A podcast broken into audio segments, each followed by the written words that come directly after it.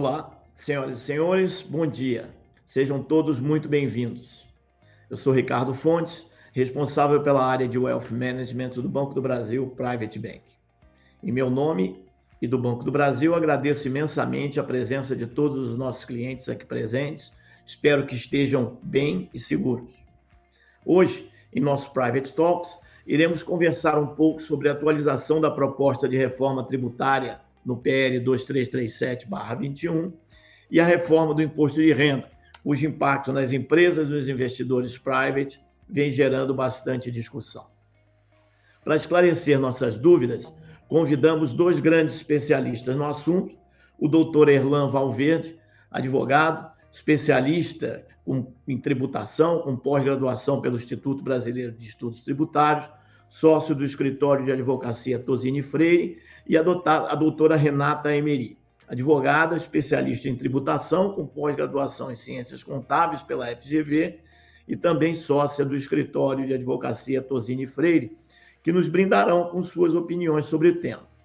Antes de passar a palavra aos nossos amigos Erlan e Renato, quero lembrar que vocês podem registrar suas perguntas na ferramenta aqui embaixo da tela.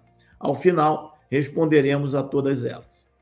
Reforço o agradecimento aos nossos clientes pela parceria de sempre e aproveito para passar a palavra aos nossos palestrantes convidados. Bom dia, Renata. Bom dia, Erlan. Sejam bem-vindos. Muito obrigado pela participação em nosso evento. Renata, a palavra é sua. Bom dia, Ricardo. Bom dia a todos que estão nos assistindo. É um prazer estar aqui com todos os clientes do Banco do Brasil para bater esse papo sobre a reforma tributária. Uh, nos últimos três anos, nós temos visto intensos debates no Brasil sobre a reforma, e esses debates se focavam até então na reforma dos tributos sobre consumo, como a gente chama, que é o ICMS, o ISS, as contribuições para o PIS e a COFINS, que até então eram objeto das propostas de emenda constitucional 45 e uh, a proposta de emenda constitucional 110, uh, que estão aí em trâmite, uh, respectivamente, na Câmara dos Deputados e no Senado. no entanto, no ano passado, o governo nos surpreendeu ao anunciar que pretendia apresentar seu próprio projeto de reforma tributária é, dividido em quatro fatias, em quatro diferentes propostas uh, de mudança apenas em lei ordinária, o que é muito mais fácil de ser aprovado no Congresso. E, nesse sentido, ele apresentou ainda no ano passado o projeto de lei 3887, que tinha como foco apenas uh, a reforma das contribuições para o PIS e a COFINS que iriam então ser unificadas e transformadas numa única contribuição sobre bens e serviços. Essa, uh, esse projeto foi objeto de intensas críticas já no ano passado mesmo, e uh, esse ano, agora em 25 de junho, o governo federal apresenta o que seria a segunda fase desse projeto de reforma tributária, consistente no projeto de lei 2337, que tem como foco, principal foco, a alteração da legislação do imposto de renda. Né? Estão ainda previstas dentro uh, desse plano do governo a apresentação de mais dois projetos, um uh, que seria correspondente à terceira fase, focado na uh, alteração do IPI, do Imposto sobre Produtos Industrializados, que passaria a ter uma feição de um imposto seletivo, e uma quarta e última fase, enfim, também muito polêmica, uh, que seria a introdução de uma tributação sobre movimentações financeiras aí para gravar operações digitais. Bem, uh, o nosso foco hoje é discutir esse recém-apresentado projeto do governo, o projeto de lei 2337, uh, que eh, não podemos chamar exatamente de uma reforma tributária, é, nem muito menos de uma grande reforma do imposto de renda.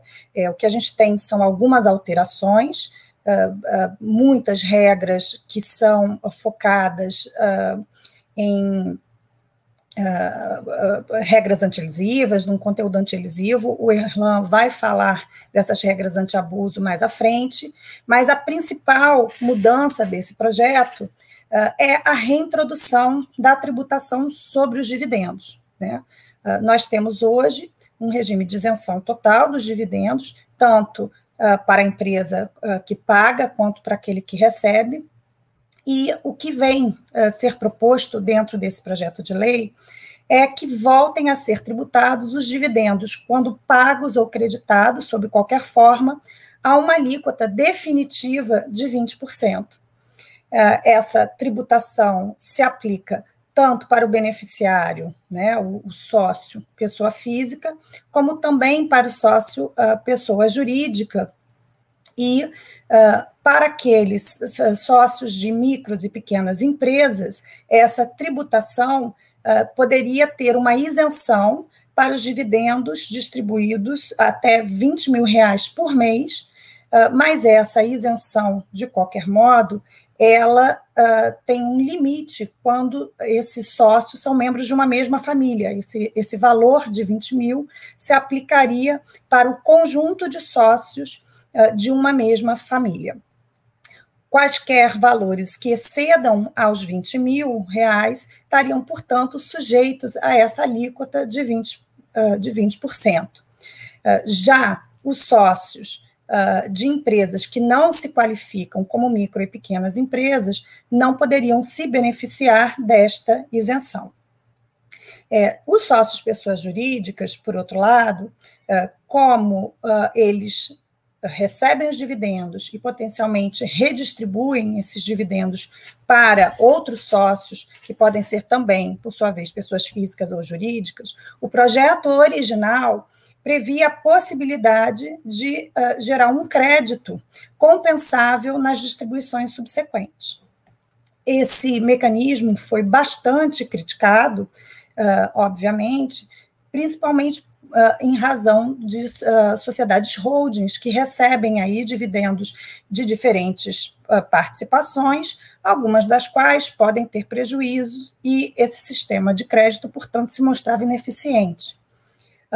Nós vimos na última semana o substitutivo que foi apresentado pelo deputado Celso Sabino, que, por sua vez, é o relator desse, desse projeto uh, de lei, e é, ele já traz uma certa evolução em relação ao texto original, que foi proposto pelo governo federal, uh, porque ele propõe que, em lugar de uh, gerar um crédito compensável, que nessas distribuições simplesmente não seja aplicável a tributação quando esse sócio, pessoa jurídica, uh, seja o controlador da sociedade.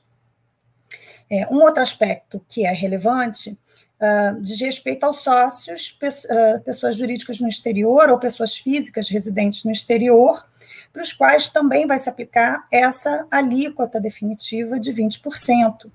No entanto, se eles estiverem uh, domiciliados em países com tributação favorecida ou regime fiscal privilegiado, essa alíquota ela é agravada para 30%. O que é importante aqui lembrar é que em muitos desses casos existem acordos para prevenir a dupla tributação, que são celebrados pelo Brasil com o país de residência desse sócio, e, e, esses acordos, via de regra, possuem regras específicas e limitam a tributação na fonte. Em geral, essa tributação é limitada a 15%, mas em alguns casos, em alguns tratados, esse limite pode ser, inclusive, inferior. E nesses casos, o que deve, deve prevalecer é sempre o limite que está previsto no tratado. Uh, a lista de países com tributação favorecida ou regime privilegiado se encontra na Instrução Normativa 1037, e uh, os senhores poderão ver que muitos desses regimes fiscais privilegiados que estão listados ali no artigo 2 uh, são relativos a países com os quais o Brasil também possui tratado. Além disso, a regra que reintroduz a tributação sobre dividendos, ela prevê uma hipótese em que o sócio poderá deixar de pagar, né, não estará sujeito a essa tributação dos 20%. é o caso em que os lucros da empresa são reinvestidos, ou seja, são capitalizados.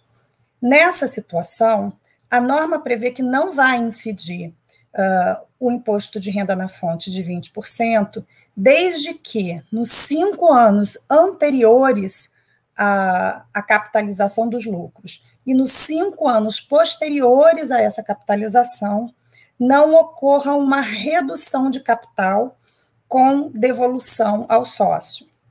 Ou seja, ah, a regra visa estimular que o sócio reinvista os lucros na própria empresa e, para isso, cria essa exigência de que, ao menos num período de 10 anos, uh, esse, esse valor reinvestido permaneça com a sociedade. Aqui também nós verificamos uma evolução em relação ao substitutivo que está sendo proposto pelo deputado Celso Sabino.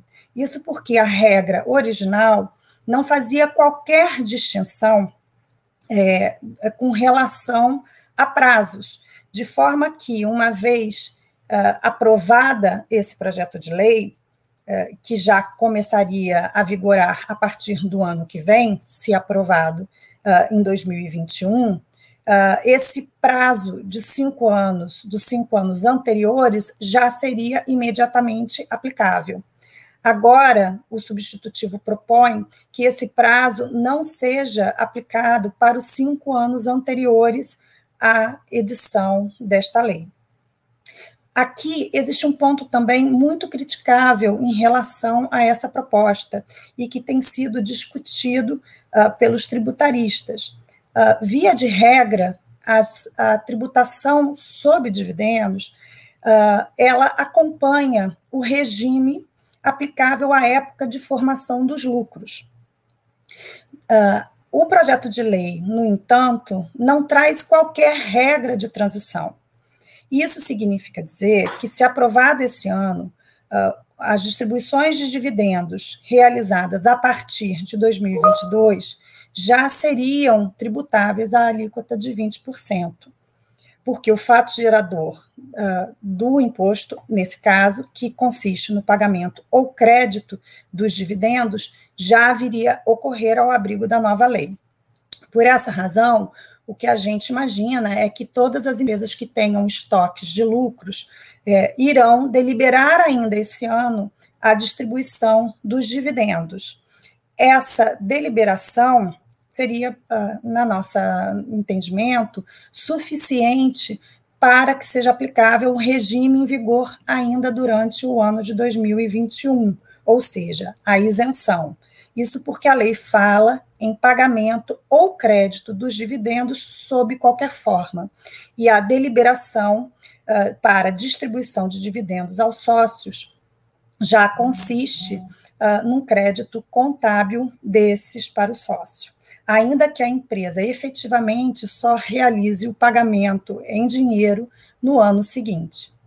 É, o lado ruim dessa medida é que muitas empresas irão atrasar os seus planos de reinvestimento em função disso e poderão se descapitalizar. Em contrapartida desta uh, reintrodução da tributação sobre os dividendos, o governo propõe uma redução da alíquota do imposto de renda. No projeto original, essa redução é de apenas 5 pontos percentuais. O governo uh, propõe que a alíquota base do imposto de renda, hoje de 15%, seja reduzida em 2022 para 12,5% e em 2023 para 10%.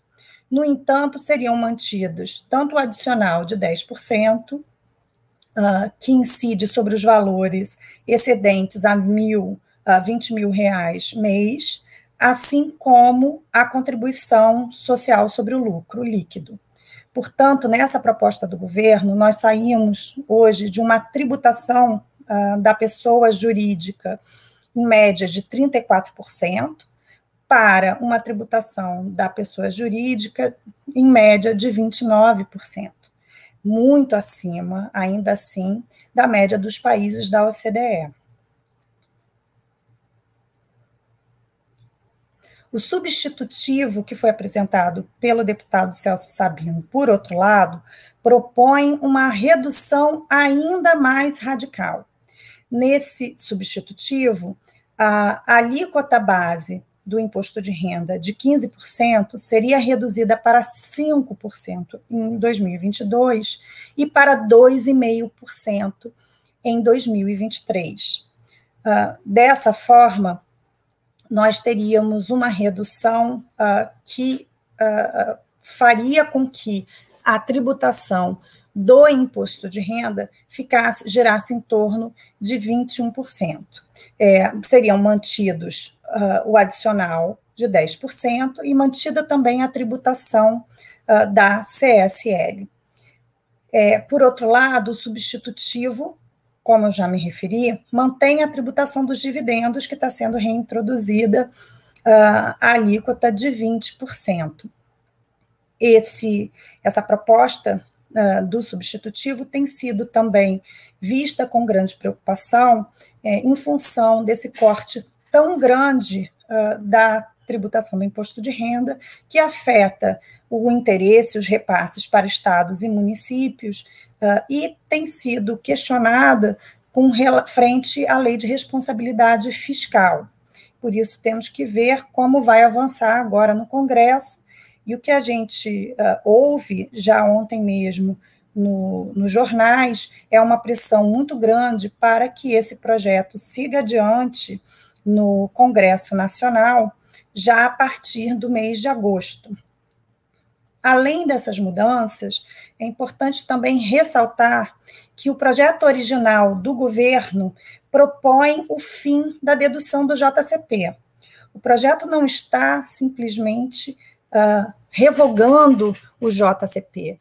Uh, esse é, forma de pagamento aos sócios de juros sobre capital próprio continuará existindo, não será mais dedutível para fins da uh, base de cálculo do imposto de renda e da contribuição social sobre o lucro. No entanto, como a legislação prevê a incidência de um imposto de renda na fonte de 15% no caso do JCP, sendo essa uma tributação definitiva quando ele é pago para o sócio pessoa física e para determinados sócios pessoas jurídicas tributados no lucro real e no simples, é, esse mecanismo pode ainda ser uh, interessante e atrativo em determinados casos. Uh, além disso, além disso, uh, o, o projeto original do governo ele também uh, altera é, a compensação de prejuízos fiscais uh, ao longo do ano, durante o ano. Aqui, como eu vinha me referindo, né, o projeto ele permite que é, o prejuízo que foi apurado ao longo do ano possa ser compensado com uh, nos trimestres seguintes sem qualquer observância da limitação dos 30%. É, o limite de 30%, no entanto, continua sendo aplicável em relação aos prejuízos de exercícios anteriores. Além dessa mudança, uh, o projeto original também previa que, no caso de sociedades em conta de participação, passaria a ser obrigatória a adoção uh, do, pela sociedade de conta de participação do mesmo regime de tributação do seu sócio ostensivo. É, portanto, aquela possibilidade da sociedade em conta de participação, por exemplo, optar pelo uh, lucro presumido quando o seu sócio é tributado com base em lucro real, deixaria de existir. É, essa proposta do governo, no entanto, é, seria eliminada se aprovado o substitutivo do deputado Celso Sabino. Irlan, passo agora a palavra para você, para suas considerações. É, obrigado, Renata. Uh, obrigado também ao Fontes e ao pessoal do Banco do Brasil, mais uma vez, pelo, pelo gentil convite. Uh, me lembro que alguns meses atrás nós fizemos uma apresentação parecida com essa, mas uh, sem um projeto de lei é, devidamente formalizado. Né? Então, nós exercemos ali um pouco uh, o exercício, fizemos o exercício da bola de cristal, né, para tentar adivinhar o que, que viria por aí, algumas coisas nós acertamos, outras coisas nem tanto. Né? Mas uma delas, uh, que era a, a, questão da regra da distribuição disfarçada de lucros, foi um tema que nós comentamos na nossa última live.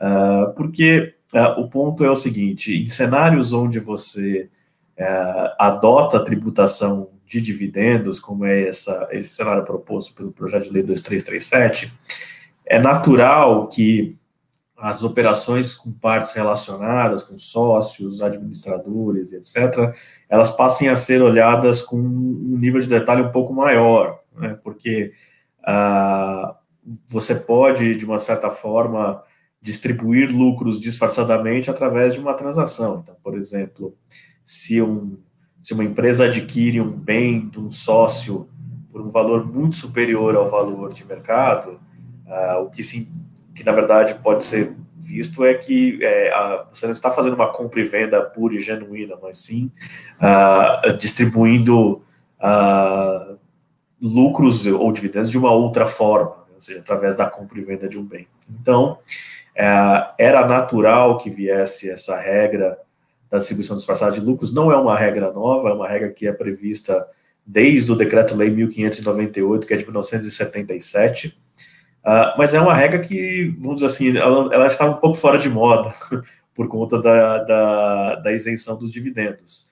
Mas que nesse cenário de tributação na fonte de dividendos, ela passa a ter uma relevância maior. Então, o, o que o projeto de lei trouxe foi uma renovação, um refreshment, vamos chamar assim, das regras de distribuição disfarçada de lucros, criando novas uh, uh, transações sujeitas às regras de DDL, quando, uh, por exemplo, a empresa dá um perdão de dívida para um sócio, licenciamento de direitos, entre outras operações. a regra também cria uma presunção de distribuição disfarçada de lucros quando a pessoa jurídica paga despesas em nome do sócio, por exemplo, plano de saúde, refeições, entre outros, outros dispêndios. Uh, amplia também o conceito de pessoa ligada para agentes, prepostos, fiéis depositários, entre outros, uh, e estende, uh, antigamente as regras de DDR eram, eram, aplicáveis apenas às pessoas jurídicas sujeitas ao lucro real.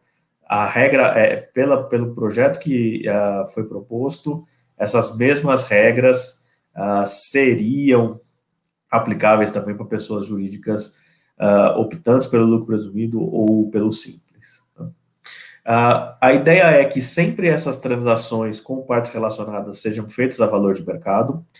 Uma outra inovação uh, que o projeto de lei busca é a determinação do valor de mercado, porque a regra passada dizia que uh, eram os valores notoriamente de mercado, ou seja, aquilo que era de público conhecimento uh, que era valor de mercado, como, por exemplo, o preço de uma ação ou algo do, do gênero. É, a, o projeto proposto ele muda radicalmente esse, esse paradigma e para a medição do valor de mercado, uh, a, a, o projeto de lei utiliza como parâmetro a elaboração de um laudo de avaliação que ateste o valor de mercado, uh, feito de acordo com as, com, a, com as com, com, as regras da lei das SAs. Ah, então, na, pelas regras de distribuição disfarçada de lucros, o valor que foi efetivamente uh, o valor da transação, se for inferior ao valor de mercado da transação, essa diferença é considerada como um lucro distribuído disfarçadamente, que seria sujeito aos mesmos 20% de imposto de renda na fonte. Aqui, comentando um pouco sobre o substitutivo do, do deputado Celso Sabino, é interessante notar que, para situações de distribuição disfarçada de lucros, foi prevista uma espécie de penalidade uh, ao sócio.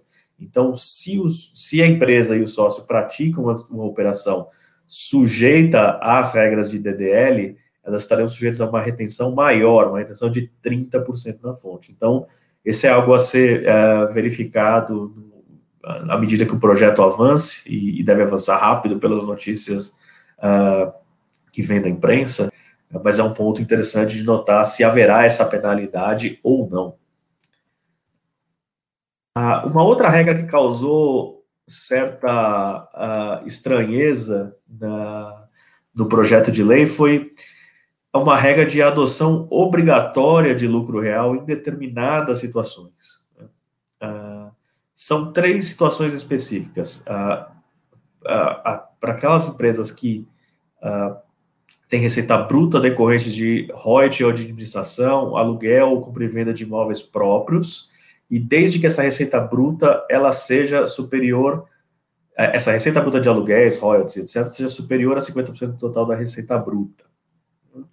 Uh, existia também uma, uma obrigatoriedade no projeto original uh, de uh, adoção do lucro real para as empresas que tenham como atividade a exploração de direitos patrimoniais de autor, marca ou voz, que são as famosas, que a gente chama aqui, Rent-A-Star uh, Companies, são as empresas de artistas, jornalistas, entre outros, que uh, fazem gestão de direitos de imagem e de voz através de, de companhias, uh, e as empresas que exploram as atividades de securitização de crédito. O, o objetivo do governo aqui era óbvio, era atacar planejamentos uh, de holdings imobiliárias especificamente, né, que hoje tem um benefício muito grande ao adotar o lucro presumido de tributação, tributam as suas receitas a uma alíquota incluindo tudo, imposto de renda, contribuição social, PIS, COFINS, etc., de aproximadamente ah, 14%,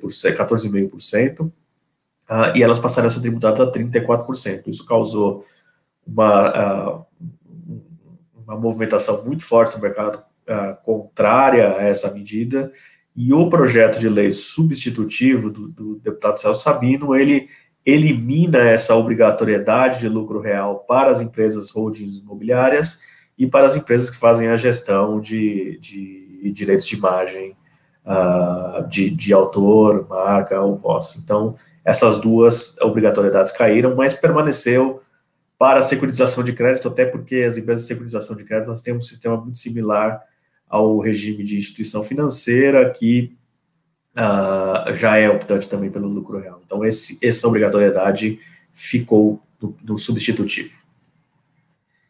Uh, uma outra, uh, vamos dizer assim, um outro, uma outra série de normas uh, que foram propostas naquele projeto original eram as regras que tratavam do ágio e da mais-valia na aquisição de bens de, de empresas e de bens uh, uh, atrelados àquelas empresas. Então, uh, a regra principal, que é algo que vem desde lá do Plano Nacional de, de Desestatização, em 97, que era o aproveitamento do ágio nas operações de aquisição de empresas, foi algo que o fisco nunca concordou, então Uh, acho que quem acompanha os jornais ali, o caderno de legislação e tributos, sempre, sempre verifica que empresas são autuadas, empresas uh, passaram por processos administrativos e judiciais discutindo essa amortização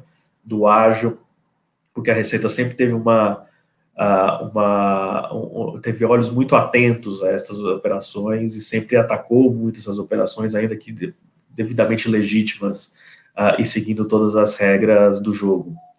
Uh, a, o projeto de lei original ele previa o fim da amortização de ágio, uh, seria permitida apenas a amortização de ágio para as aquisições até 31 de 12 de 2021, desde que a incorporação, que a incorporação é o evento, a incorporação entre a empresa adquirente e adquirida é o evento que uh, gera a, a, o gatilho para a amortização do ágio, uh, desde que essa incorporação tenha, tivesse sido feita até 31 de dezembro de 2022. Esse, essa era uma ideia inicial do governo, existiu uma série de outras mudanças nos regimes de ágio e mais-valia, mas todos, todas essas ideias foram colocadas de lado nesse primeiro momento no projeto substitutivo do deputado Celso Sabino, isso, é, eles foram excluídos, mas, como acho que Renata bem pontuou no, no começo, é, é, o projeto de lei ah, proposto pelo governo inicialmente era muito duro, e, e, o projeto de lei, o projeto de lei substitutivo, ele tem, tem uma certa, até uma certa flexibilidade que não, é, que não se explica uh, de potencial, potencial diminuição de receitas que seria contrária à, à, à própria lei de responsabilidade fiscal. É, esses dispositivos podem eventualmente vo voltar na discussão uh, posterior no Congresso, porque o caminho possível do projeto final é o caminho entre esses dois, é, é, meio do caminho entre esses dois projetos, o projeto de lei substitutivo e o projeto de lei original do, do, do, do governo. Então, acho que vai depender muito da, da negociação com o Congresso e como é, isso vai ocorrer, ocorrer nos próximos meses.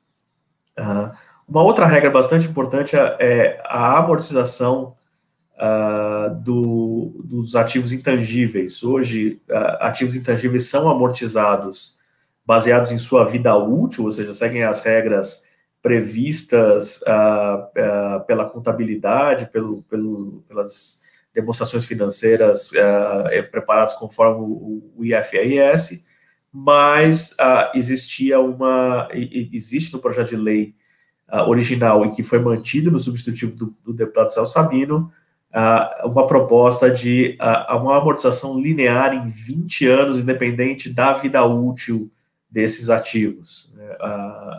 ou seria uma amortização para ativos intangíveis com prazos contratualmente definidos, como concessões, esses ativos obedeceriam as regras do, do prazo de concessão.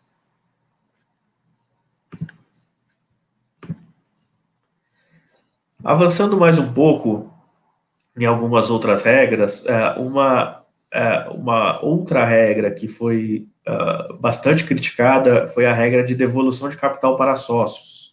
Hoje, por força da Lei 9249, é possível uh, se fazer uma redução de capital com bens uh, pelo valor contábil desses bens, o que, do ponto de vista prático, representa uma operação neutra para fins fiscais. O projeto de lei e o substitutivo manteve esse ponto, eles, ele determina que, na verdade, você precisa também fazer uma avaliação de valor de mercado nos mesmos moldes da legislação de DDL que eu mencionei anteriormente, e a diferença entre o valor de mercado e o valor contábil desse bem que está sendo distribuído para o sócio é tributada como ganho de capital na, na pessoa jurídica que está distribuindo uh, o, o, o, bem. Uh, essa proposta, como eu disse, foi mantida no substitutivo, mas com algumas alterações. E a principal delas é que, se o acionista que recebe esse ativo, ele, uh, ele está sob o mesmo controle comum da pessoa jurídica, controle societário comum da pessoa jurídica que distribui o bem, uh, o, uh, o contribuinte estaria dispensado da adoção dessa regra. Então, é uma alteração importante, especialmente para reestruturações societárias uh, que não implicam um pagamento efetivo de um, ou uma remuneração efetiva uh, através do pagamento em, em, em bens.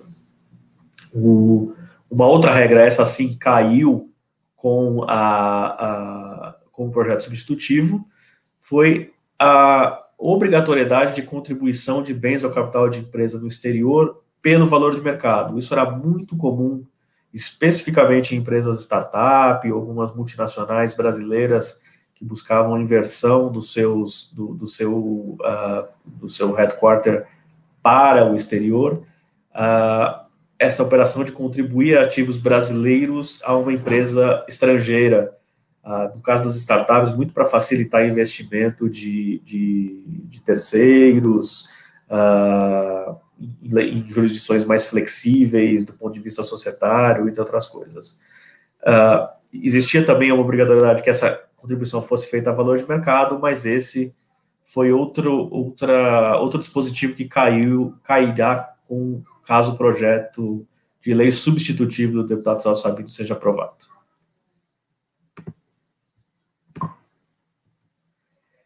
Uh, por fim, acho que é interessante falar um pouco sobre regras anti-abuso. Né? Isso é uma, é uma tendência. A, a, a, gente antigamente achava que o fisco, ele, o fisco brasileiro vivia uma ilha, uma ilha isolada aqui no Brasil e não olhava para o que acontecia lá fora.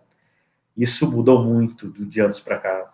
Então, o fisco brasileiro anda muito uh, conectado com as tendências mundiais uh, e, e, e, mundialmente desde uh, desde a, a, a, as discussões do plano BEPS pela OCDE que é um, é um plano para evitar erosão fiscal como eles chamam transferência de lucros para outras para outras jurisdições. É, desde, desde o plano BEPS, uh, o, o, Brasil tem, tem sido é, vocal nessas discussões, apesar do Brasil não ser parte da OCDE ainda, mas tem participado. Uh, há uma proliferação desde o plano BEPS de regras anti-abuso ao redor do mundo. E, e, aqui é uma tentativa de criar algumas dessas regras uh, para o, o, a realidade brasileira.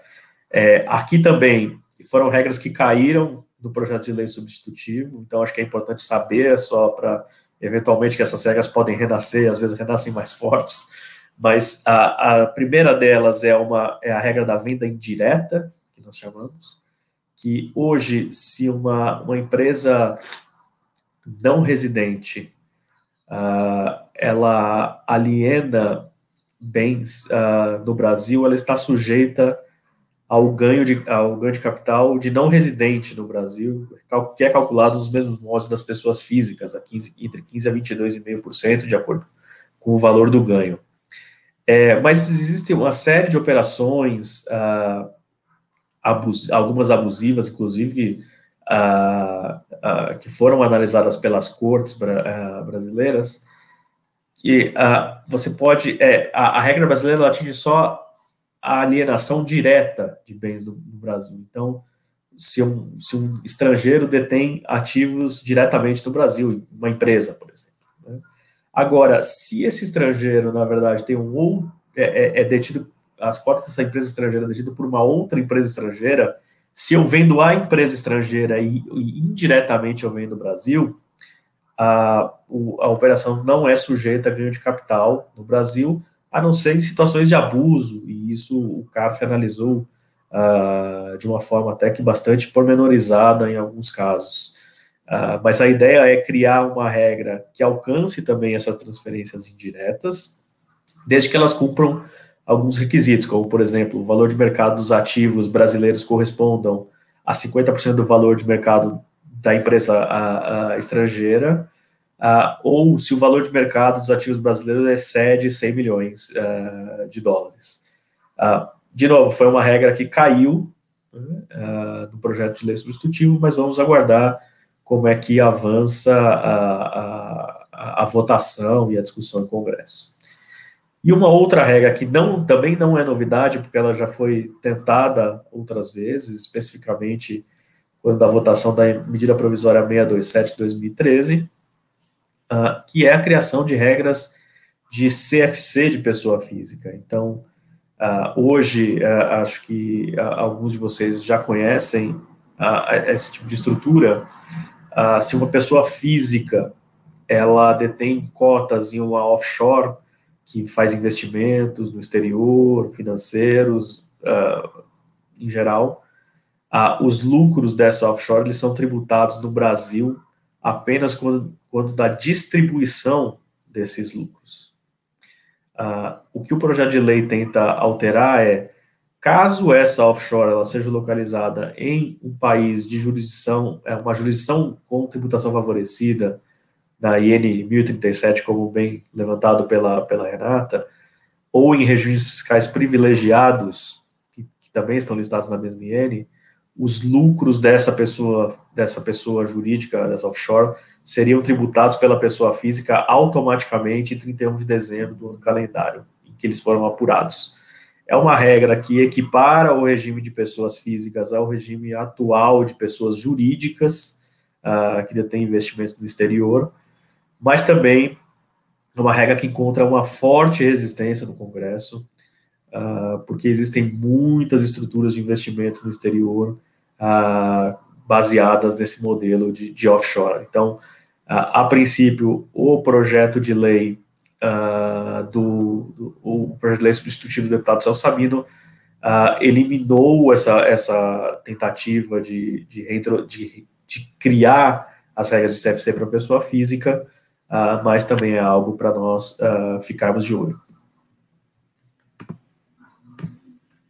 E agora, é, realmente finalizando, o, uma, uma, outra medida que é bastante criticável dessa, da, da, da reforma tributária, dessa segunda fase da reforma tributária, é a equiparação das bases de cálculo do imposto de renda à da contribuição social. Uh, isso veio da exposição de motivos como uma simplificação uh, da apuração da contribuição social sobre o lucro líquido, mas, na verdade, ela, é, ela acaba gerando um aumento de carga tributária. Por quê? Porque a legislação do imposto de renda ela é diferente da legislação, apesar de muito similar, ela é diferente da legislação uh, da contribuição social, sobre o lucro líquido, que veio só em 1988. Uh, e a legislação da CSLL, ela admite algumas deduções que não são admitidas para fins de imposto de renda, entre elas as listadas aqui. Uh, então, de uma certa forma, ao equiparar as bases do imposto de renda da contribuição social, há um aumento de carga tributária em razão da, dessa equiparação. Uh, um exemplo é, clássico, que é inclusive uh, é, inclusive é objeto de súmula do, do, do, Conselho Administrativo de Recursos Fiscais, é o pagamento de royalties para residentes do exterior. Ah, pela regra do imposto de renda, esses royalties eles estariam limitados a 5% da receita líquida da empresa, ao passo que para a contribuição social sobre o lucro líquido, o próprio Conselho Administrativo de Recursos Fiscais reconheceu que a dedução seria integral, sem a observância desse limite de 5%. Então, ah, o projeto ele, ele vem com uma cara de simplificação, mas na verdade ele está aumentando a carga tributária. E a simplificação em si não, ela não resolve. Por quê? Porque ainda que ah, as bases sejam iguais, ou seja, você adotaria os mesmos critérios para apuração da base, ah, o ponto é que você ainda tem controles diferentes para as duas para os dois impostos. Na sua declaração de imposto de renda pessoa jurídica, eles são declarados de forma diferente. Você precisa de sistemas uh, para de, declarar de forma diferente, de, de, declarar os dois tributos. Então, de uma certa forma, essa simplificação ela não foi criada. Então, acho que é um ponto importante de crítica aqui que uh, esse foi mantido no projeto de lei substitutivo, mas que é interessante aguardar o que vai acontecer nos próximos capítulos. Acho que é isso que nós tínhamos para falar uh, por enquanto. Uh, nós acho que cumprimos aqui com, com os prazos adequadamente. Uh, acho que é bacana agora guardar um espaço para questões. Fontes, eu passo, passo a palavra para você. Sim, muito. Olá, Erlan, muito obrigado. Erlan e Renata, eu acho que as contribuições foram muitas. Né? Esse é um tema é, complexo e que não se esgota no curto prazo, muito menos. Acho que os debates ainda vão avançar por um bom tempo, mas eu acho que vocês tocaram em, em temas muito importantes. São muitas as perguntas e nós vamos começar a tentar responder eh, algumas, né? Estamos consolidando algumas delas. Já separamos três aqui para vocês e vamos, vamos ver o que a gente consegue, né? É, bem, a primeira pergunta de respeito ao lucro. Né? Então, uh, o, o, cliente pergunta: digamos se o, que o PL seja aprovado, ou seja, que o projeto de lei seja aprovado, pagar lucro para outra empresa continua isento? E lucros provisionados em 2021, quando pagos em 2020, a pessoa será tributada? Não sei se entenderam está perguntando se foi. Sim, Sim então. Uh, Quando nós pagamos lucros para outra empresa, a gente está pagando, na verdade, dividendos, né? São os lucros de uma empresa que ela está distribuindo para o seu sócio e isso passa a ter o nome de dividendo. É, como a gente viu, o que o projeto de lei, no seu texto original, propõe é que este pagamento ou crédito passe a estar sujeito a uma tributação de 20%. Portanto, se os lucros foram produzidos ainda nesse ano de 2021, mas o pagamento ou crédito ocorrer apenas em 2022, se o projeto for aprovado, a tributação já iria incidir, ou seja, eu já teria que pagar 25% de imposto de renda na fonte.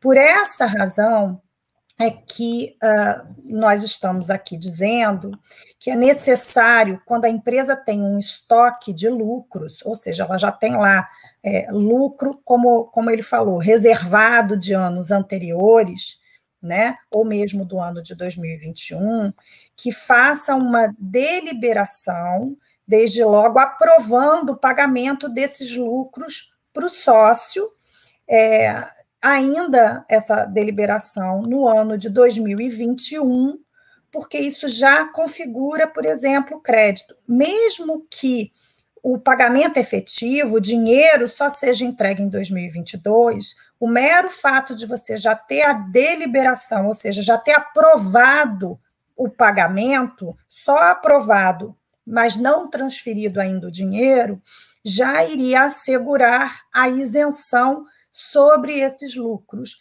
cuja distribuição foi aprovada, de novo, repito, ainda que o dinheiro mesmo, o pagamento de fato, só venha a ocorrer no ano seguinte. O que é importante é que o crédito que se faz contabilmente quando você tem a deliberação, né, a aprovação do, da distribuição de dividendos, ocorra ainda em 2021. Aqui tem só um detalhe. Se aprovado o texto que consta hoje do substitutivo, né, caso o sócio seja uma pessoa jurídica, seja uma outra empresa, aí sim, no texto do substitutivo, se esse sócio for o controlador, eu não terei essa tributação de 20% essa tributação só vai incidir quando esse sócio que é controlador, ele aí distribuir os dividendos para outros sócios, né, e sócios pessoas físicas. Ok, obrigado. Bem, vamos para a segunda pergunta. Uh, se uma empresa declarar o pagamento dos dividendos, provisionando contabilmente e não pagar Ainda assim, quando vigente a lei, se aprovadas alterações, por quanto tempo poderá manter esse valor em conta contábil de dividendos aos sócios? É mais ou menos semelhante ao que vocês É mais ou menos semelhante ao que eu acabei de comentar, exatamente. O importante é fazer essa deliberação, né, é, é, determinando essa distribuição, o pagamento dos dividendos ainda em 2021 em relação aos lucros passados para assegurar a isenção. Não há um prazo né, previsto na legislação para esse pagamento, mas geralmente quando se faz essa deliberação é normal muitas vezes dizer que será pago em determinado prazo. Ainda que não seja, isso se converte numa dívida da sociedade para com o sócio. Quer dizer, eu já determinei a deliberação. Se a sociedade não pagou, aquilo passa a ser uma dívida da sociedade para com seu sócio, pessoa física. É. Aí entra a disponibilidade de caixa da empresa para poder fazer essa essa distribuição. Né? E... Esse é o grande ponto, né, Ricardo? Muitas empresas é, têm hoje estoques grandes de, de lucros, né, mas elas não têm caixa para pagar. E nesses casos, muitas vezes, elas vão precisar recorrer a um financiamento junto a uma instituição financeira, como o Banco do Brasil, para então passar a ter essa disponibilidade e poder pagar os dividendos para os sócios. Está aí a dica, né? Estamos à disposição dos nossos clientes para atendê-los com suas necessidades de caixa para fazer essa antecipação que, em caso de aprovação, fará todo sentido, né? Afinal de contas, nós estamos falando de uma alíquota de imposto que é sobre o principal e é um valor bem, é um valor substancial, eu diria. Bem, vamos para a terceira pergunta. Uh, é verdade que o, que o projeto impõe algumas restrições à empresa holding? Um exemplo, somos nove sócios, sendo que quatro da mesma família e estamos prontos para substituir esses quatro sócios por quatro holdings distintas. Seríamos tributados duas vezes? É, acho que eu posso responder essa. É, pelo projeto original, você seria tributado, não tributado duas vezes, você poderia ser tributado duas vezes.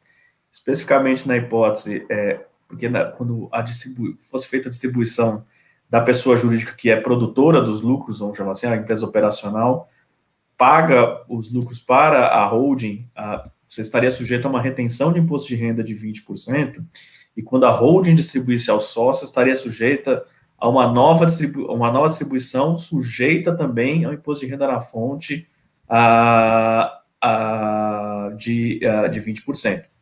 O projeto original ele admitia uma espécie de compensação entre a, a, o imposto que foi pago na primeira, na primeira camada com o imposto que foi pago na segunda camada. Mas você poderia ter situações ah, em que ah, causasse uma, uma, uma, dupla tributação. Dá um exemplo. Se a empresa ah, que paga o primeiro, o primeiro dividendo é, paga os 20%, mas a segunda ela tá, uh, ela, ela paga para, uh, ela, ela tem prejuízo, por exemplo, que é muito comum em holding. Né?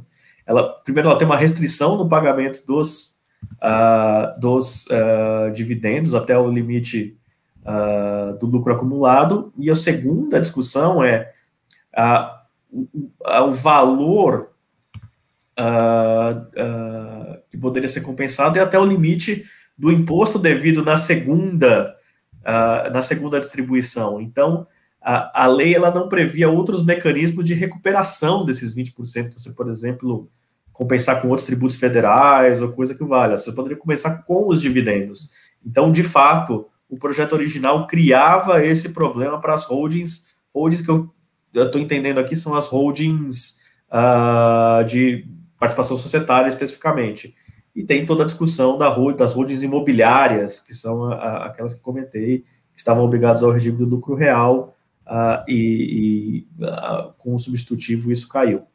Uh, o substitutivo também, para a, essa regra do, do, imposto de renda na fonte, deu uma outra solução, dizendo que se a empresa, as duas empresas estiverem sob o mesmo controle comum, a distribuição, a distribuição da, do primeiro, da primeira camada para a segunda camada, ela não é su, sujeita ao imposto de renda, ela só é sujeita na última distribuição, ou seja, quando pago diretamente ao sócio. Perfeito. Bem, é, temos várias perguntas. Eu vou, eu vou pegar uma, uma que entendemos também é envolve várias dúvidas de nossos clientes. É, envolve a tributação né, dos fundos, dos dividendos recebidos pelos fundos de ações. Né? E aí, falando mais especificamente, é, esse imposto de renda será cobrado duas vezes, porque quando cai dentro de um fundo de ações, se for cobrado o dividendo aí, na segunda, no resgate, ele pagaria de novo. Essa é uma das dúvidas do nosso cliente. Ricardo, é, não, não haveria essa tributação no pagamento para os fundos, porque a lei determina que, uh, no caso aqui, uh, o, o, sujeito passivo, vamos dizer assim, contribuinte, né, são as pessoas físicas ou jurídicas, e os fundos, eles são condomínios de recursos. Portanto, essa tributação não haveria no pagamento para o fundo. Perfeito. Muito obrigado. Temos mais uma pergunta aqui.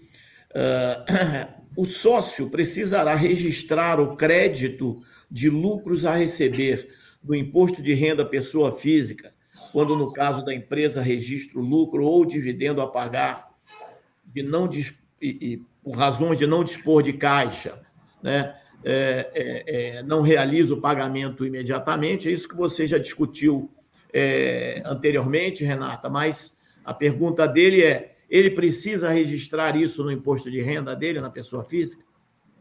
É, ele poderia, nesse momento, já registrar, na verdade, que ele, como se ele tivesse o direito a receber esse valor. Né? É, o pagamento do imposto já terá sido feito pela pessoa jurídica, a pessoa jurídica é que é responsável né, pela retenção e o recolhimento do IR-fonte, nesse caso, e o sócio que não recebeu ainda o caixa, o que ele poderia era registrar o direito a receber esse dividendo. Perfeito. Bem, uh, meus amigos, nós temos várias perguntas, mas que estão se repetindo. Né? É, eu acho que o nosso tempo também é, já está se esgotando. Eu gostaria muito de agradecer as suas contribuições, foram brilhantes e, e com certeza é, contribuíram muito para o debate, para esclarecer dúvidas de nossos clientes. É, gostaria de agradecer também a participação de todos os nossos clientes. Eu acho que é um compromisso, um compromisso do Banco do Brasil em manter os nossos clientes atualizados e envolvendo temas tão importantes como esses. Então, assim, mais uma vez, muito obrigado e até uma próxima. É... Nós que agradecemos, Fontes. Obrigado. Obrigada, Fontes. Foi um prazer. Bom prazer. dia. Bom, Bom dia a todos. Tchau, tchau.